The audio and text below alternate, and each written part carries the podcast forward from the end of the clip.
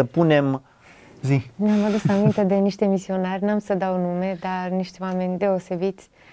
Am avut, cum să zic, onoarea să-i avem la noi acasă, am învățat foarte multe lucruri de la ei, scuz-mă că Da, da, da, e în regulă, că e... Zic că zici și bine. da. uh, într-o dimineață m-am dus să le duc mâncare și se auzea așa foarte tare vorbind, umblau dintr-o parte în alta, nu știam ce se întâmplă, uh, nu știam ce să fac cu mâncarea, eram așa cu tăvița, cu uh, micul dejun și zic, nu, se răcește, ce să fac cu ei, normal, ar trebui să fie treji până la ora asta, tot am încercat, am auzit mișcare și încercam să le duc, să rezolv ce aveam eu de făcut. Și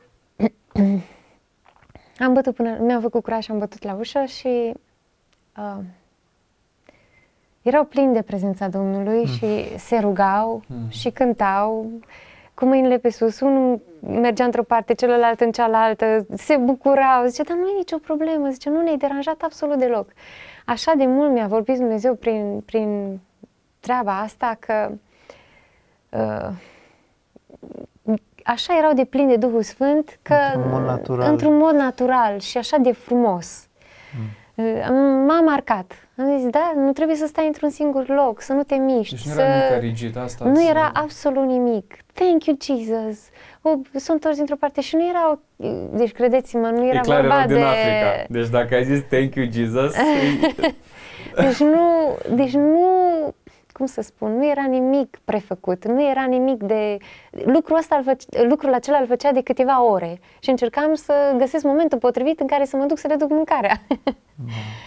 Uh, Fac aici Așa am o fost paranteză. foarte zidită cumva de modul lor de închinare. Deci te-ai Da. dus cu tava acolo și când ai deschis ușa, ai văzut Ei lăudator- mi-au deschis și am fost marcată de faptul că nu trebuiau să folosească multe cuvinte prin acțiunea lor, prin faptul că se rugau și cântau, chiar în timp ce își au luat micul dejun. L-au luat și continuau să se roage în timp ce mergeau dintr-o cameră în alta. Am fost marcată și mai mult decât atât, uh, la predicile lor, chiar eram cu Cătălin, Uh, I-am însoțit cam peste tot unde au fost și uh, un lucru foarte interesant, niciodată nu mi s-a mai întâmplat asta, nu știu dacă îți mai amintești, Cătă, plângeam continuu. Mm. Deci orice spuneau, nu știu, erau atât de, de, de um, plini de prezența lui Dumnezeu, încât Mm. pur și simplu nu puteai să stai fără să, să fii atins. Prima dată în viață când mi s-a întâmplat lucrul acesta, să plâng în continuu. Deci nu puteam să mă abțin. Mie, nu că mi era rușine, dar uh, noi și cântam și nici, nici, nu, nici cum nu puteam să, să mă reabilitez.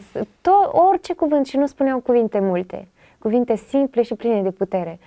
Uh, În mintea mea așa era asemănarea cu modul în care Domnul Isus predica e- Evanghelia, uh, modul în care Domnul Isus uh, le vorbea uh, oamenilor, foarte interesant, așa un, un mod simplu și curat, plin de Mm. putere. Că vorbeam la, ca paranteză, Da. când vorbeam la început despre a-ți lua um, rădăcinile sau vitalitatea vieții, puterea vieții din uh, spusele oamenilor sau din aprecierile oamenilor, îmi place tot timpul să văd ce a făcut Domnul Iisus Hristos.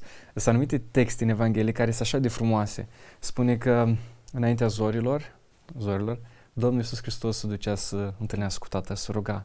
După o Mm. evangelizare spectaculoasă, minuni în masă, oamenii hrăniți, Domnul Iisus Hristos se retrăgea deoparte, zicea să se ruga.